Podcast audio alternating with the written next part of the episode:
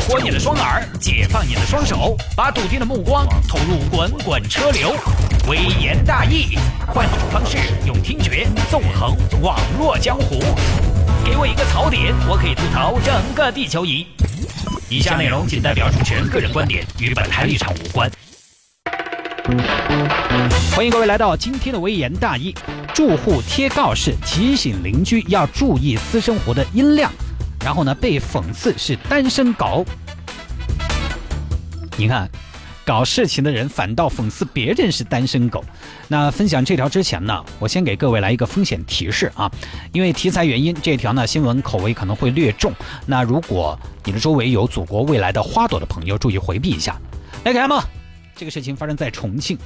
也是奔放啊！重庆沙坪坝某小区的电梯里，最近呢出现了一则告示，写的是什么呢？致本栋十八层楼的某邻居，昨晚又被您幸福的呐喊声惊醒。您和您的丈夫感情很好，我们大家都应该知道了。麻烦你以后还是控制一下，你这个已经对周围的住户造成了影响啊！告示一贴出来，一栋楼都沸腾了。每个人进电梯看到这则告示，觉得哎呦呦呦呦，十八楼哪个哪个？咦，是不是那个？就是你记不记得十八楼有一个每次上来哦，穿一身名牌，香水喷香那个，那个锥子脸那个女人？哎呀，不是，那个女的，人家男的一周才回来一次。嘿，正好噻。那十八楼你想格外哪个嘛？张婆婆啊？咋可能嘛？人家刘爷爷都瘫痪了好多年了，那肯定只有老王那木头了。嗯，有可能。老王一天到黑都在锻炼身体，应该有这个实力，不然大家议论纷纷，众说纷纭，都在猜啊。每天坐电梯就希望在十八楼停，我倒要看看十八楼住的到底是谁，何方神圣，是哪个一天那么大的瘾？另外一边。就搞得十八楼的住户有多不好意思的，一进电梯，哎呀，从十八楼的电梯进去啊，一进电梯就觉得邻居们目光炯炯，有的时候干脆不从十八楼电梯进了，要么爬一层爬到十九楼进。诶诶，老谢，你咋跑到十九楼来了？你不是住到十八楼吗？哎不不不，最近避嫌避嫌啊！一进去，邻居们目光炯炯。哎，你不要看不要看，不是我啊不是我啊，我每天晚上十点钟就睡觉了。整的整个十八楼的住户都非常的尴尬。然后过了几天呢，在那篇电梯告示之后，电梯里又多了一则告示，是什么呢？写的是什么呢？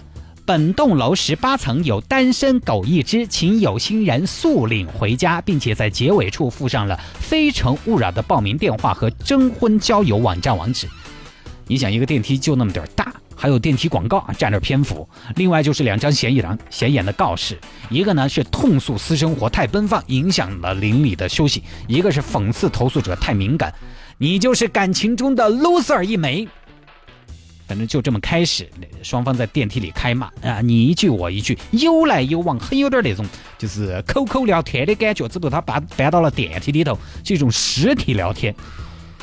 后来这个事情呢就被媒体报道出来了。记者采访了小区的一些住户啊，先呢是采访了刚刚买菜回家，呃，准备今天中午煮饭的李先生。哎，你好，请问你晚上听听到那个声音没得呢？没有嘛，我就是我蹲了几个晚上都没听到，我晚反正晚上睡得死，我雷都打不醒。那你觉得那个告示发的对不对嘛？我觉得还是有点过分，因为毕竟呢，这个是私人事情嘛，食色性也，对不对？多正常啊！而且应该没有扰民嘛。同时呢，李先生还表示，你点出了具体的地址，这样不太尊重人。之后，媒体又采访了住户葛女士，诶，葛女士，你支持哪边嘛？我支持哪边？我哪边都不支持。这公共场合买房都算了公摊的，给我们现在搞得乌烟瘴气的。那个电梯都嘛不是他们吵架的平台嘛，经常有些娃娃在儿过上过下的，好不好嘛？这事情大概就这样的啊。其实住户们的反应比较出乎我个人的意料。我先我先说一下我的观点，就像比如之前采访的李先生，他说自己没听到，不至于扰民。哦，对你没听到就不是扰民，你是民，人家就不是民。事情掉到你头上才算扰民，这种事情我经历过的。我当年有一年啊，我去重庆坐飞机，那为什么去重庆坐的？因为重庆便宜，有的时候经常机票啊跟成都比起来半价。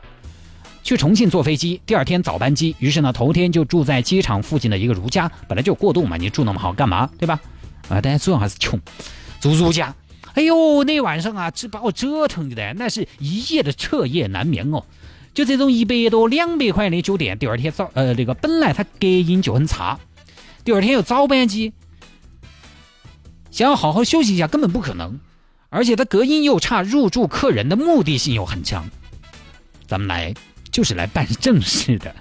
而且我晚上睡觉那个时候本来就睡得轻，到了晚上十一点，哎呦，那个锣鼓喧天，鞭炮齐鸣的，前后左右此起彼伏，我就在那个二十多平的小屋里面听了一晚上的潮起潮落，而且那个声音和噪音还不一样。就那个声音，它属于什么呢？它属于，呃，就是为了睡觉你不想听，但是一旦响起又不得不听，而且还有点好听，也不说好听吧，就是。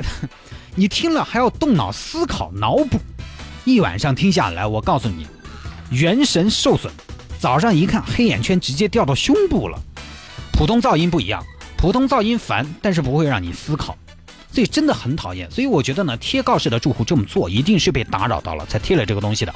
所以现在啊，我走哪儿到外地去出差啊、旅游什么的，住宾馆什么的，我都带着一副耳塞，一定要把自己的耳朵塞住啊！真的睡得香多了，不会被打扰到啊。这个呢，给大家一个小小的建议。这说回来啊，李先生所谓的不至于扰民，我觉得前面我也说了，显然站不住脚。你不能说你没听到，对别人就不造成影响，对吧？不过呢，李先生有一点说的非常对，就是。我也赞成，就是他点出了具体地址，我觉得这个不太尊重人啊，这个就是技巧方面的问题了。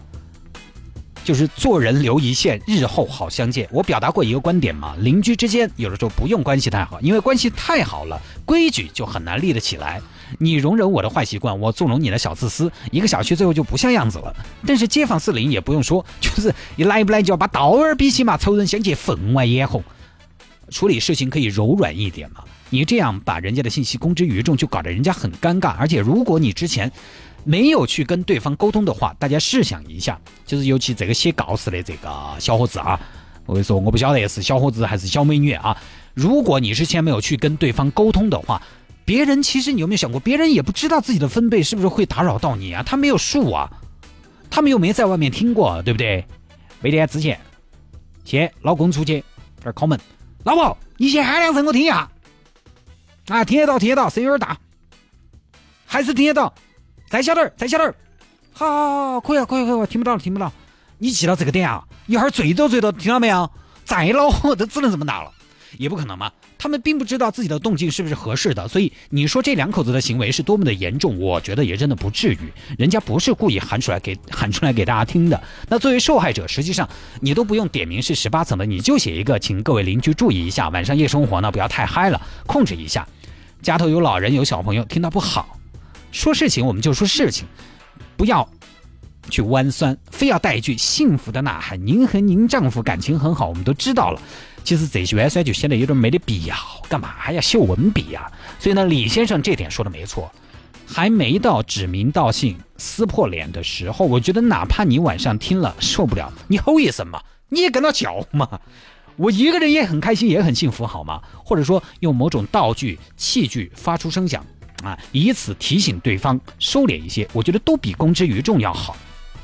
当然，换个角度来说，深更半夜动静太大，也的确有些不合适。你想一下，大家想一下，如果你的父母在家，儿女在家，你会不会那么的奔放？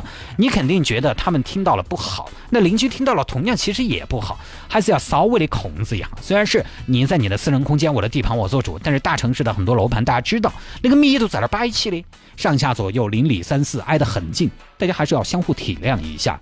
像这则小故事里面提到这两口子啊，人家都提了意见了，明明理亏还要还击。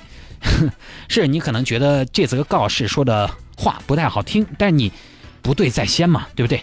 反正现在大城市这种住宅形式啊，注定了邻里之间大家的生活习惯彼此会有干扰和影响。那我的建议就是：一，要么努力挣钱，哼，买大户型。我知道有一个楼盘，它的楼王，别墅当然我们不说了，我们说楼房嘛。楼房我知道有个楼盘的楼王，光它的主卧就有八十平米。一间房子八十平，这种随便你怎么玩都好，在家头打 CS 都没哪管，别人怎么玩也不会打扰到你。当然，大部分的朋友呢买不起这样的房子，那遇到类似的事情，我觉得还是先不要撕破脸。呃，私人可以先沟通嘛，或者说如果你的邻居你觉得是个无法沟通的人，或者说呢你都不屑跟这种人沟通，觉得跟这种人沟通呢浪费生命，同时呢会给自己带来麻烦，那你就找物管，由物管出面来协商。再不行，咱们就报警。好了，各位。这条呢就跟大家分享到这儿。那么节目之外呢，想要跟谢探进行交流和互动，也欢迎您在微信上边搜索谢探自己经营打理和回复的私人微信号，拼音的谢探，然后是数字的零八三八，拼音的谢探，然后是数字的零八三八，加为好友来留言就可以了。进段广告，广告之后呢继续回来。